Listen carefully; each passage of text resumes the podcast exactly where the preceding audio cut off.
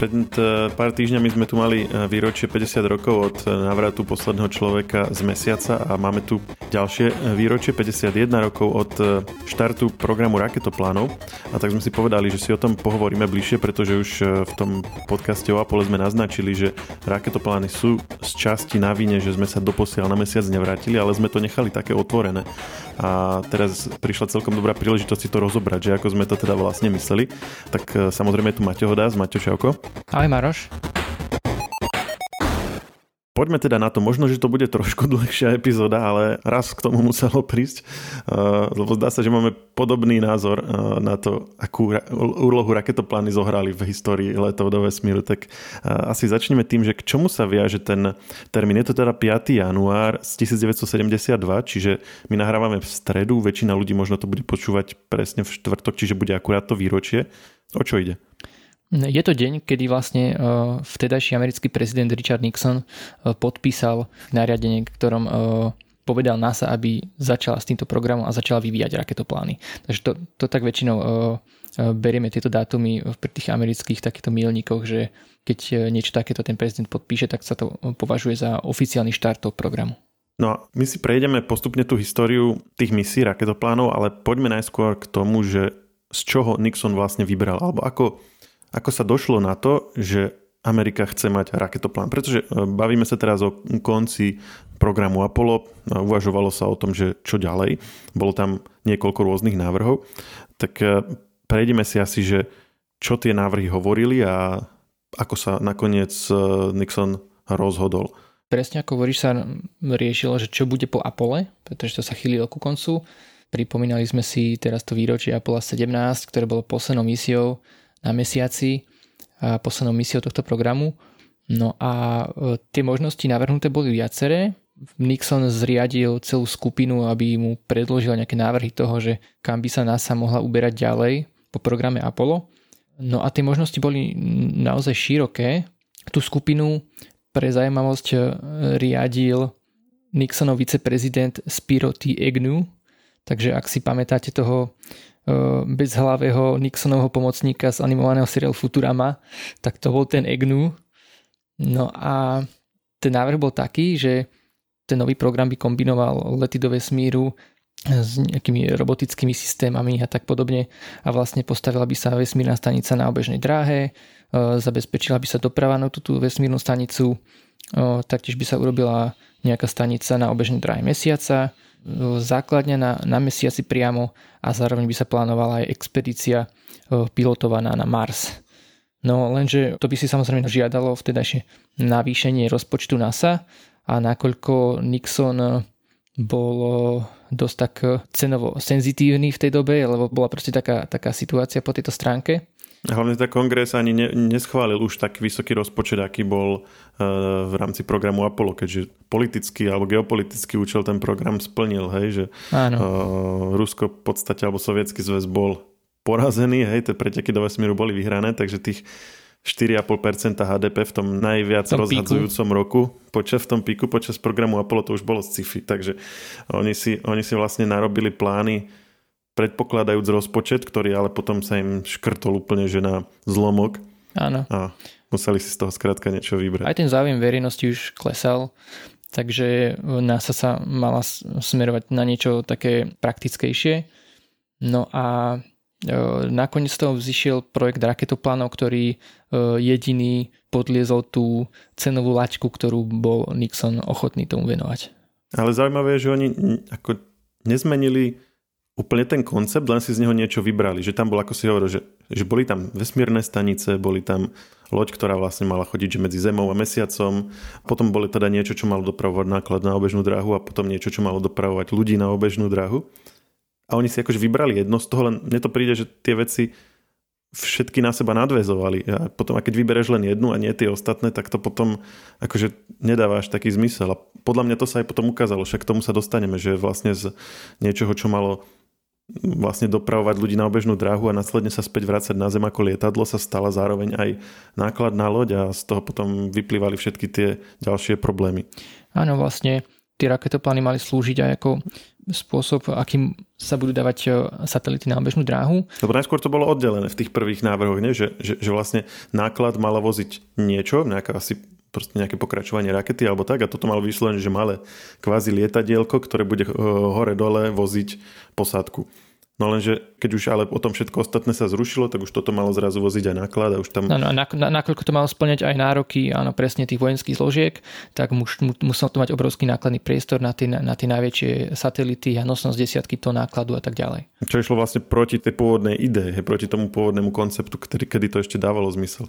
A to bol zároveň aj jeden z dôvodov, pretože ten raketoplán mal byť e, cenovo dostupnejší a opätovne využiteľný, čo opäť e, malo e, znížiť tie celkové náklady a práve preto to splňalo tie Nixonové požiadavky, čo, čo týka ceny.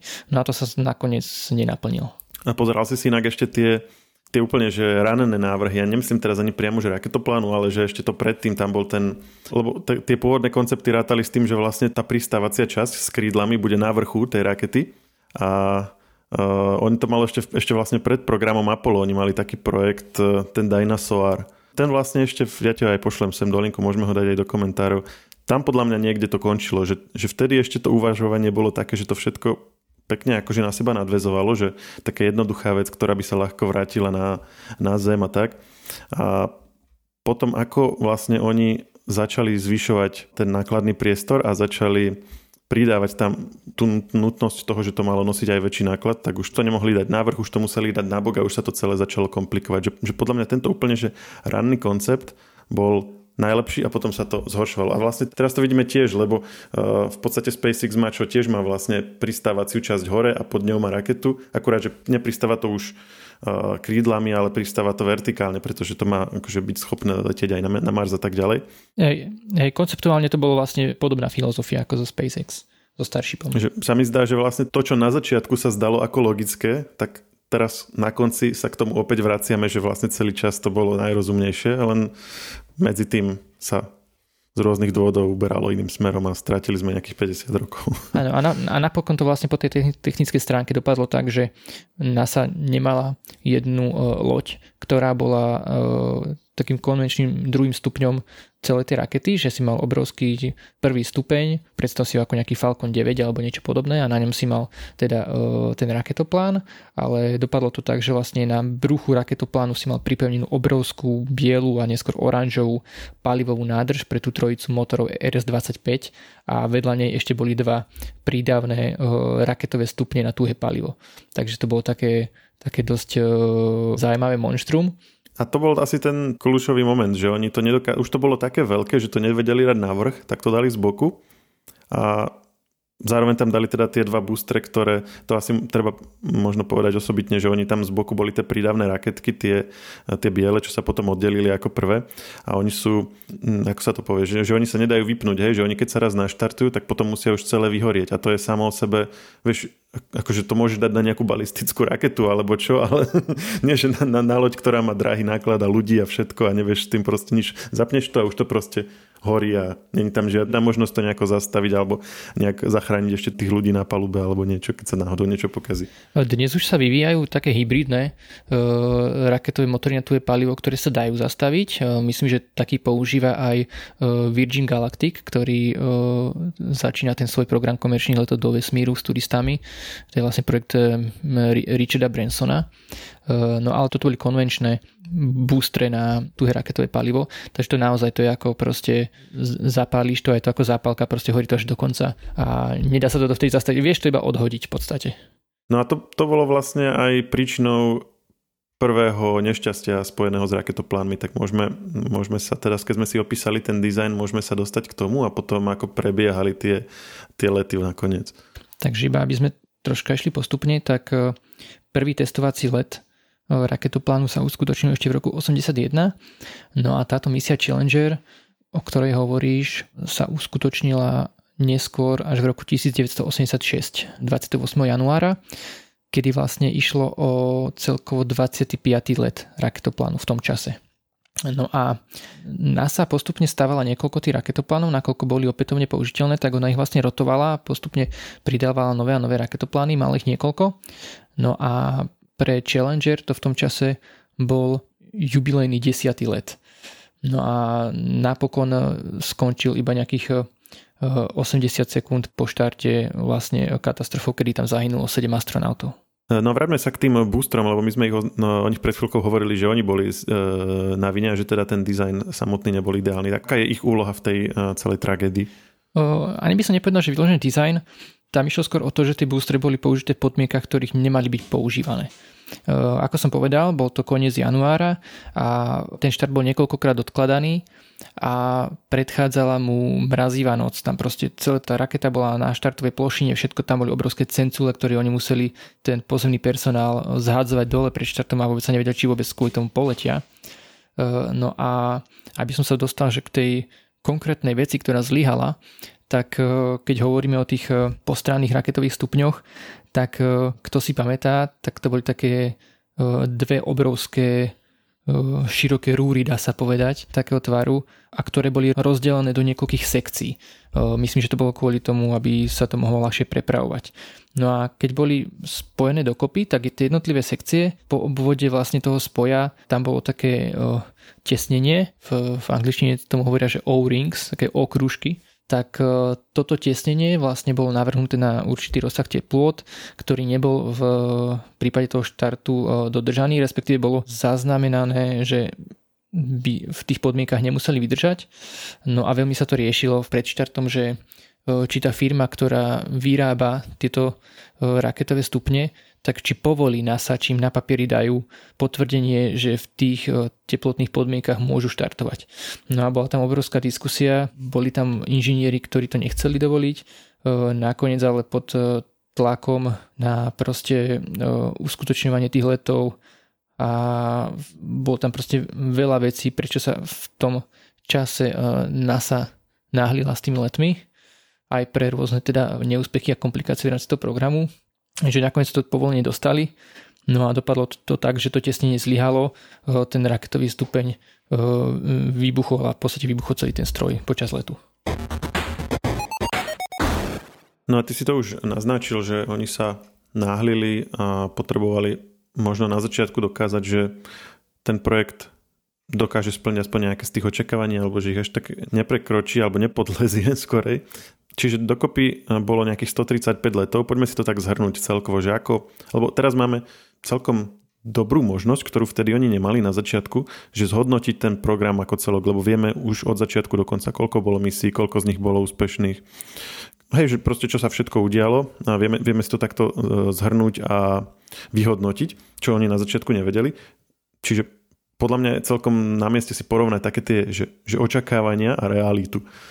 Celkovo prebehlo 135 letov a neúspechom, teda v konečnom dôsledku tragicky, e, sa skončili dve misie. To bol tento Challenger v roku 86 a e, let e, raketoplánu Columbia v roku 2003. No a keď je o očakávania, tak ohľadom opätovnej využiteľnosti môžeme povedať, že ku koncu bolo to riziko, že ten raketoplán zlyhá vyčíslené až na riziko 1 ku 9.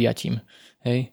To bol naozaj obrovský problém v tom čase a ako sme vraveli, že raketoplány začali lietať v roku 81 e, tým prvým testovacím letom, tak posledný let sa uskutočnil v roku 2011, kedy je, e, sa datuje oficiálny koniec programu e, raketoplánov. A potom sú tu teda aj tie veci za nákladmi, nie? že tam sa čakalo, že dosiahnu nejakú hodnotu, či už e, kilogramu na obežnú drahu alebo celkové ceny za led a nakoniec sa to s mnohom násobilo tiež aj kvôli týmto komplikáciám a tým, tým ťažkostiam s tým opätovným použitím a tak. Finálna cena toho programu bola v prepočte e, s prihľadnutím na infláciu e, v roku 2012 prepočítaná na nejakých 221 miliard amerických dolárov teda ako to bolo vypočné v roku 2012.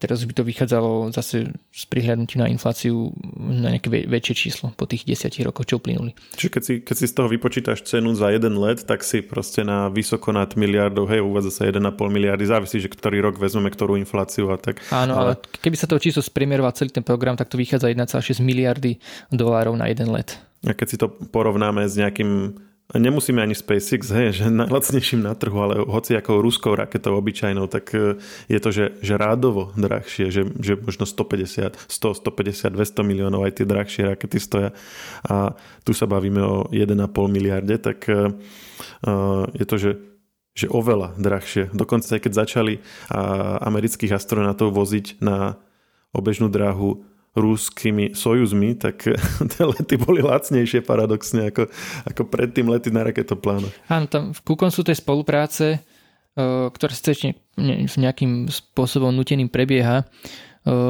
lebo Amerika tam mala zdržanie, čo sa týka SpaceX a Boeingu pri vývoji ich e, pilotovaných kapsúl, tak tam sa tá cena šplhala nejakých 80-85 miliónov za jedného astronauta na Sojuze takže to máš stále neporovnateľne lacnejšie. Tie pôvodné očakávania boli, že cena jednej libry nákladu vezenú raketoplánom bude na úrovni nejakých 1100 dolárov, no a realita bola taká, že bolo to prepočítané v konečnom dôsledku na nejakých cez 36 tisíc, takže viac ako 30 násobne bolo to vynášanie nákladu do vesmíru drahšie oproti očakávaniam. A to je finančná stránka a potom sú tu tie ďalšie očakávané ciele. Jeden z nich je frekvencia. E, úplne na začiatku sa čakalo, že sa otočia 50 krát za rok tie raketoplán a nakoniec sme sa dostali na 4 lety za rok. A to nie, že, nie, že každý raketoplán, ale že všetky dokopy. A to už je naozaj rozdiel. Áno, už počas toho programu to bolo také realistickejšie čísla, že počítali, alebo cenovo, keď to rátali, tak počítali s nejakými 24 letmi za rok, ale ani k tomu sa nepriblížili. Tak poďme teraz na to, že prečo to tak bolo. Hovorili sme už o tom rozhodovacom procese, že na začiatku zvolili neúplne na ideálnejší dizajn z dôvodu, aby vyhoveli finančnej situácii a požiadavkám rôznych strán.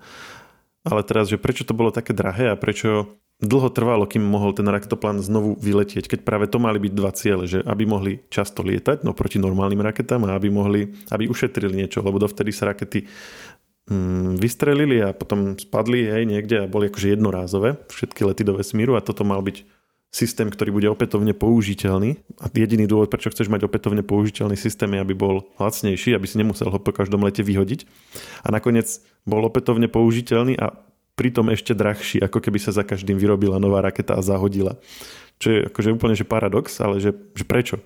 Áno, tá počiatočná vyššia cena e, za vývoj bola ospravedlňovaná práve tým, že potom tu bude lacnejšia prevádzka, ale to sa ukázalo, že sa v praxi nepotvrdilo.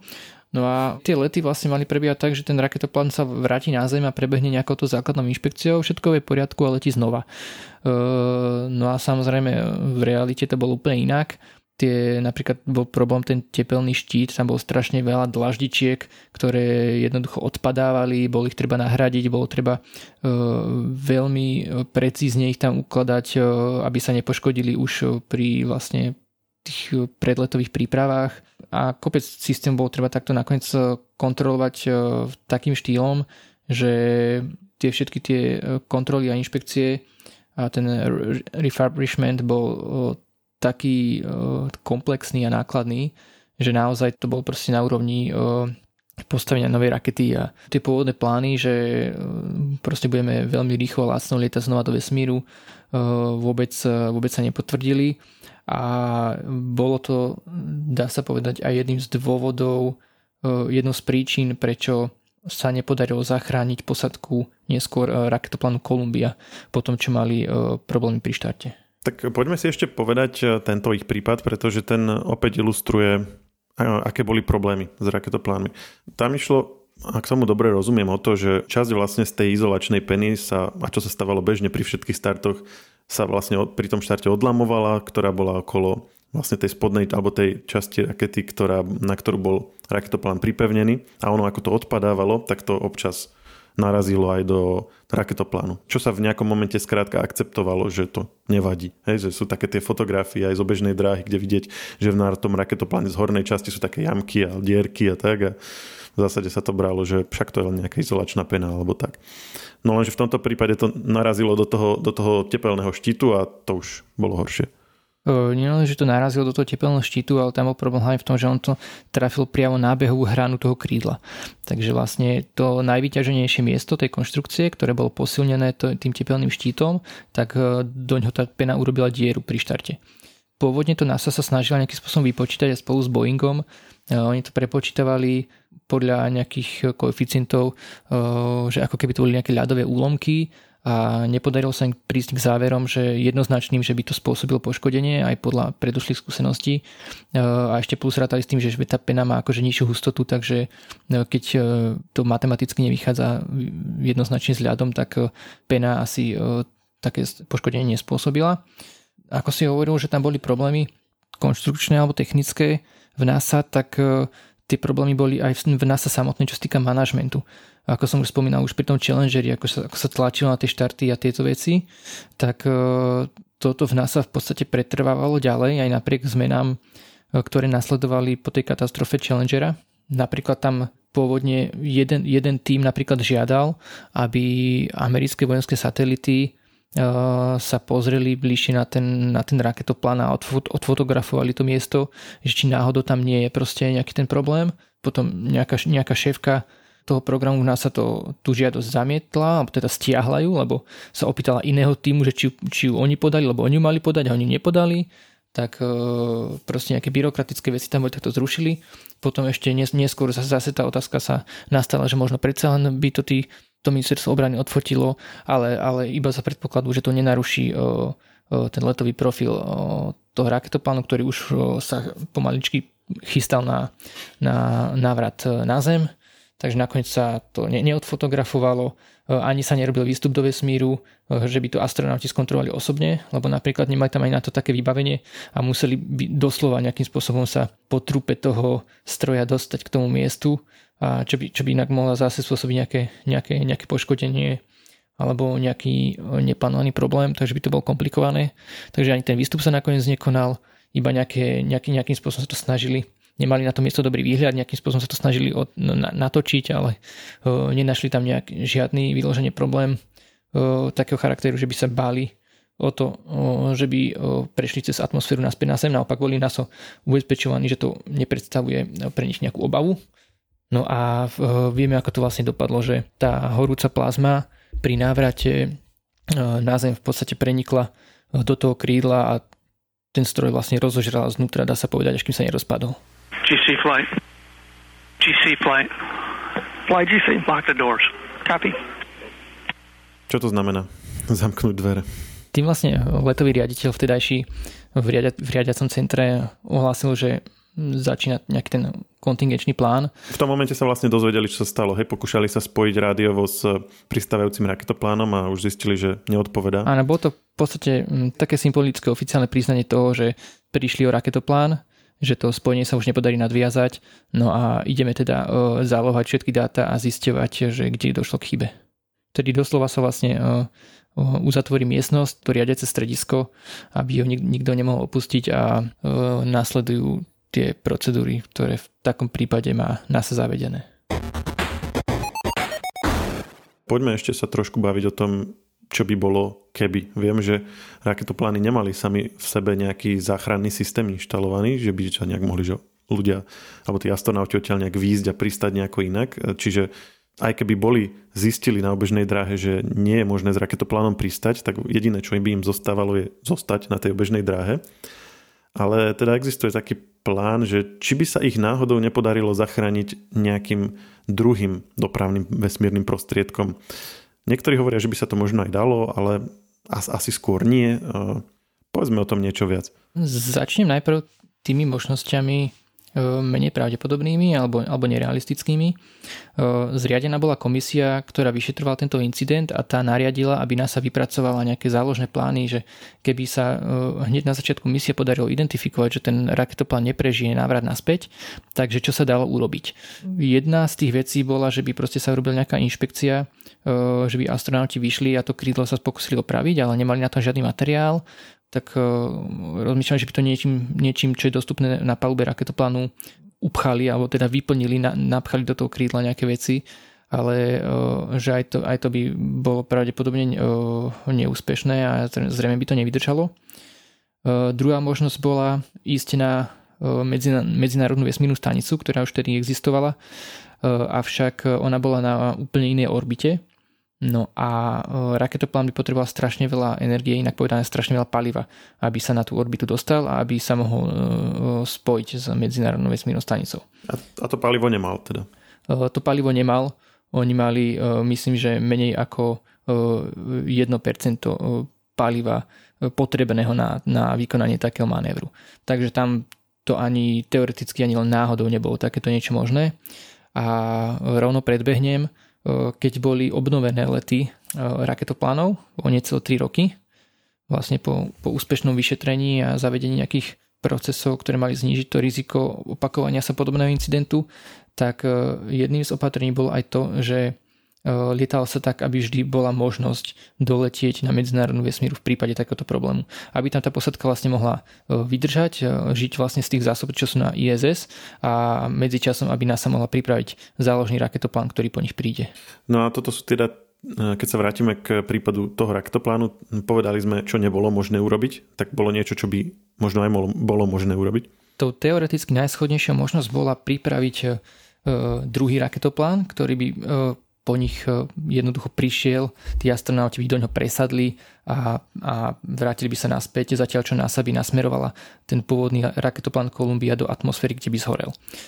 Bolo to teoreticky možné vďaka tomu, že NASA v čase štartu tejto misie ktorý vlastne ten štart bol 13 krát odkladaný a odštartoval myslím, že nejakého 16. januára 2003, tak e, súbežne chystala misiu raketoplánu Atlantis, ktorý mal letieť 1. marca. Takže bol relatívne už blízko pred štartom, mal už osadené motory a tak ďalej. E, nebol ešte pripevnený k tomu tej hlavnej palivovej nádrži a k tým prídavným raketovým stupňom. E, nemal ešte robotické rameno a tieto veci, ale už bol relatívne blízko akože pred, pred štartom. Problém bol ten, že NASA by naozaj musela strašne pridať, proste ťahali by sa 24 hodinové šichty, všetko, všetko doslova by muselo klapnúť na prvý raz, čo zo skúsenosti vieme, že takmer prakticky nikdy neklaplo, vždy sa objavili nejaké problémy. No a niektoré, niektoré kontroly by sa doslova museli že vynechať, aby sa ušetril ten čas. Napríklad ten raketoplán bol v stave, že asi dva týždne by trvalo, kým by mohol byť z jednej budovy presunutý do inej budovy, kde ho budú pripájať eh, k tej palivovej nádrži. No a museli by to vlastne tú dobu stiahnuť na, na, asi na týždeň, na polovicu. No a rovnako aj tie predletové skúšky priamo na rampe. Namiesto týždňa by ich museli uh, alebo namiesto dvoch týždňov by museli zvládnuť za 11 dní a tak podobne.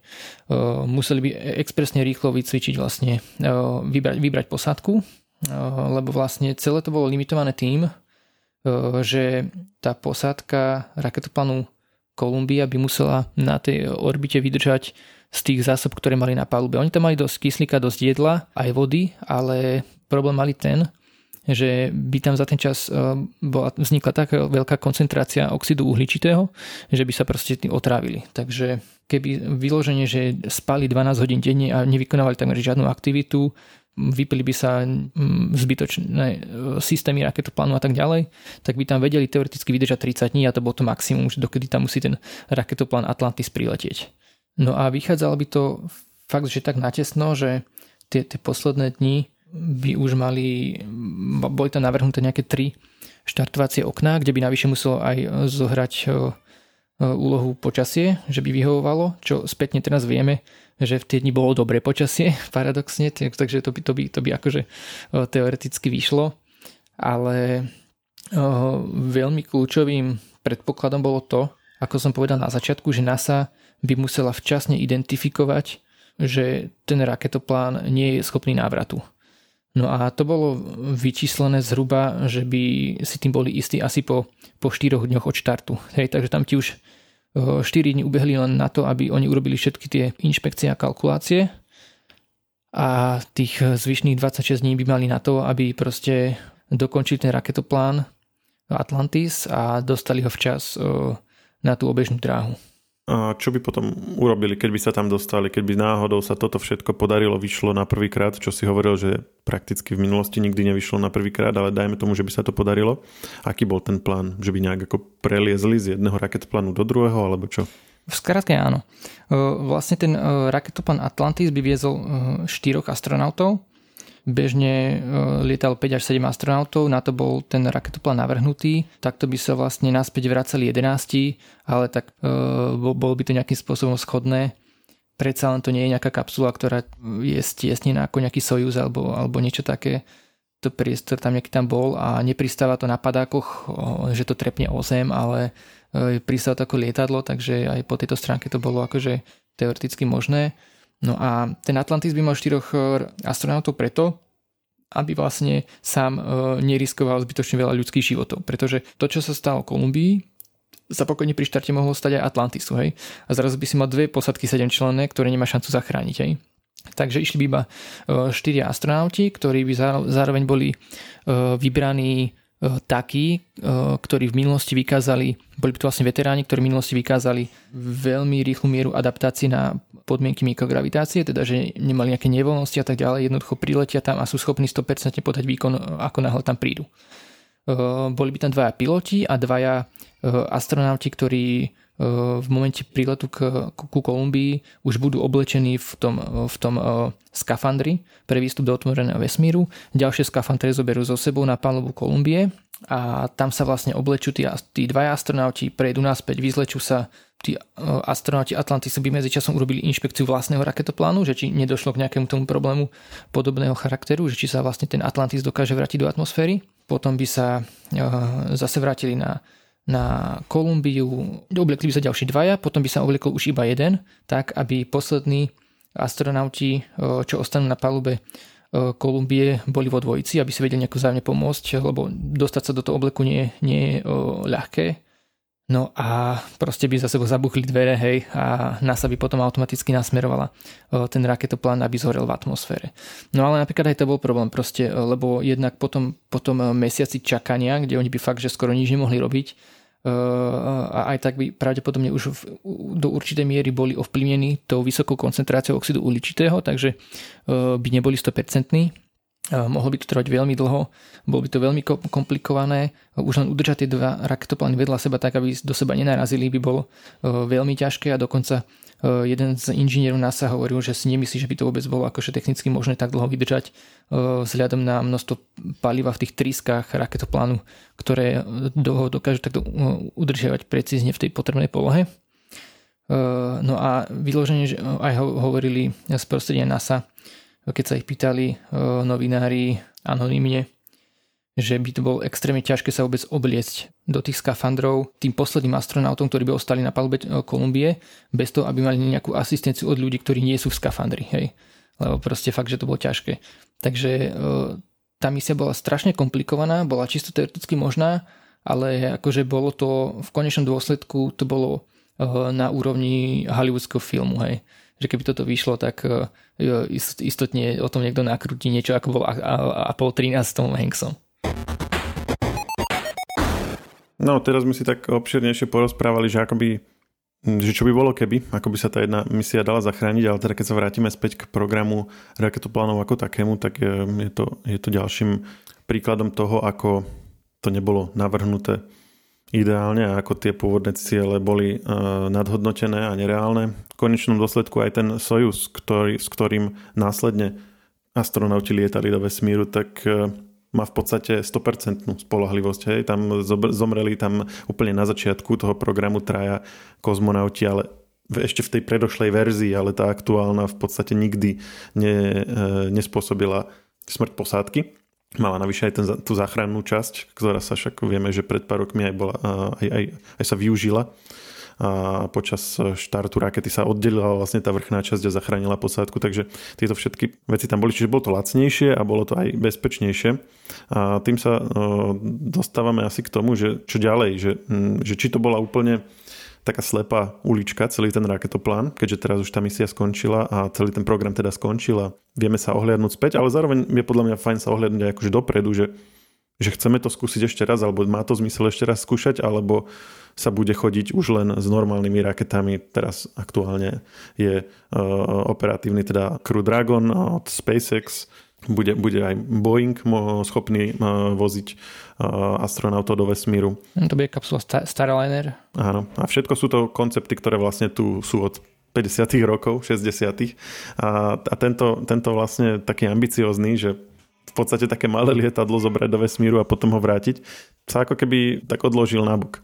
Takže tak, možno, že by som to moje zamyslenie lomenú otázku rozdelil na také dve časti, že či to bola úplne že chyba, riešiť raketoplány a či malo sa zostať pri konvenčných raketách a navratových moduloch, ku ktorým sme sa teraz vlastne vrátili.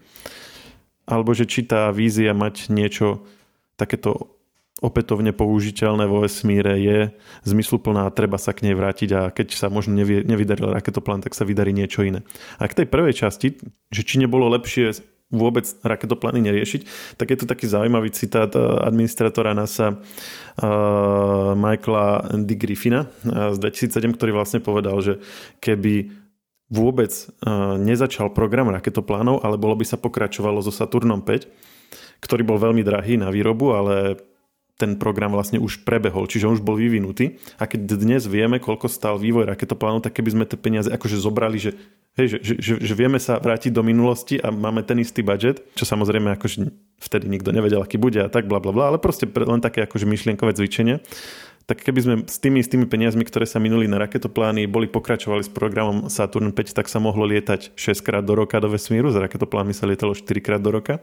Z toho dvakrát do roka by to vychádzalo na let na mesiac, čiže sa mohlo zostať na mesiaci. A ešte sa mohlo nosiť aj väčšie náklady, pretože Saturn 5 mal väčšiu vlastne nosnosť ako raketoplán. A zároveň by to ešte, on tak začal snívať, že popri tom by ešte možno mm, sa podarilo navoziť aj toľko vecí do vesmíru, aby sa dalo medzičasom letieť už aj na Mars a tak ďalej. Čiže len pre porovnanie, že taký drahý program, ako bol Saturn 5 vlastne by bol vyšiel lacnejšie, keby sa v ňom len pokračovalo. Hej, hej. No, no a k tej druhej časti, že, že o, ako vlastne ďalej, tak urč, určite tá opätovná využiteľnosť je, je tá cesta. Druhá otázka je, že či to bola cesta v tých 70 rokoch, hej, že pri tej úrovni technológií, kde vlastne sa uh, ukázalo, že uh, im to proste nefungovalo, ale uh, či už to bola chyba akože toho dizajnu alebo iba ešte tej nezrelej technológie, to už ťažko povedať, to jasne trúfam hodnotiť, ale napríklad ja ako takou spomienkovou nostalgiou uh, som vždycky uh, proste mal rád tie raketoplány, hej. Proste uh, som na nich vyrastal a ešte proste bez toho, aby som vedel tie, ten kontext toho stroja, toho celého programu, takže ťažko by sa mi hovorilo, že nemali sme postaviť raketoplán alebo niečo podobné, ale v tej, v tej odbornej verejnosti je to celkovo historicky kritizovaný projekt, ktorý sa pravdepodobne dá považovať skôr za neúspech ako úspech. Takže uvidíme, že aká bude tá cesta ďalej. Momentálne to, ako si hovoril, sú to tie konvenčnejšie pilotované moduly na spôsob SpaceX a Boeingu. No ale napríklad SpaceX už vyvíja tú hviezdnu loď Starship, ktorá skôr už pripomína ten raketoplán tým, že napríklad ani ona nemá nejaký ten záchranný systém, pre prípad nejakého problému a Elon Musk proste hovorí to, že jednoducho to musí byť spolahlivé ako lietadlo a v takom prípade ten záchranný síce nepotrebuješ. Hej. Takže zase to bude o tom, že či sa mu tú úroveň spolahlivosti podarí dosiahnuť.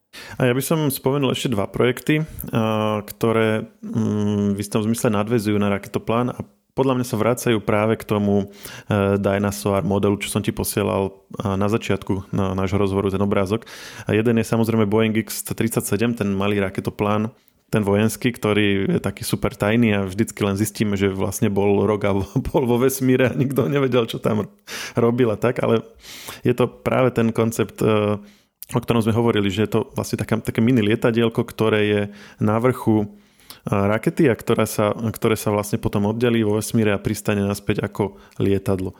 E, a dáme si do poznámok aj, aj tie obrázky, nech to máme všetko. Áno, on, on sa aj podobá vzhľadov na, na, na tie raketoplány, takže taká, taká, taký, taký maličký model toho raketoplánu vojenský. Presne tak, aj, ale s tým, že je vnútri tej kapotáže tej, toho vrchného modulu, podobne ako uh, satelit napríklad, že je vlastne uh, za, zabalený do toho. Áno, oni, oni, oni ho vyniesú do vesmíru ako bežný satelit a on si potom pokračuje ďalej a potom pristane naspäť ako, presne ako raketoplán, ako lietadlo.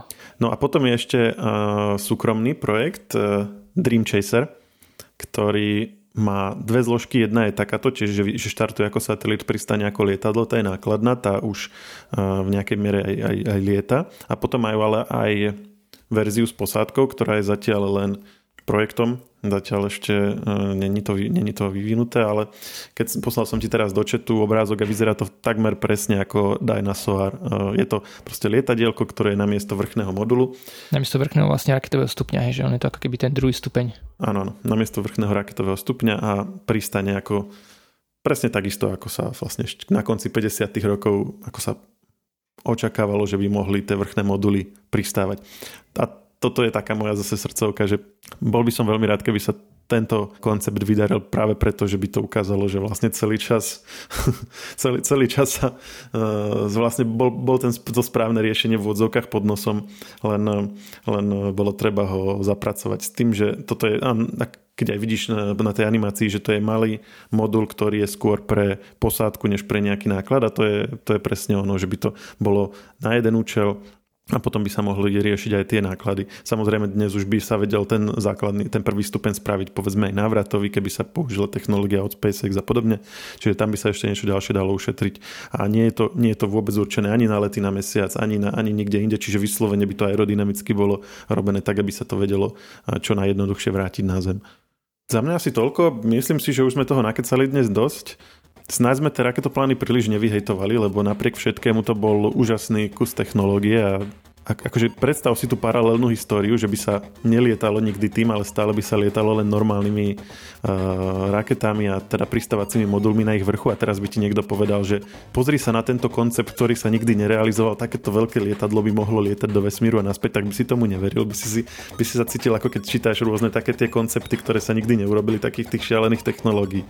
Ale ono sa to naozaj urobilo a naozaj to lietalo, takže podľa mňa oceniť to je na mieste, aj keď to asi úplne nesplnilo tie očakávania.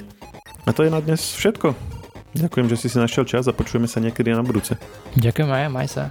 Všetky podcasty Share pripravujú magazíny Živé.sk a Herná zóna.sk. Na ich odber sa môžete prihlásiť tak, že v ktorejkoľvek podcastovej aplikácii vyhľadáte technologický podcast Share. Svoje pripomienky môžete posielať na adresu podcasty.žive.sk.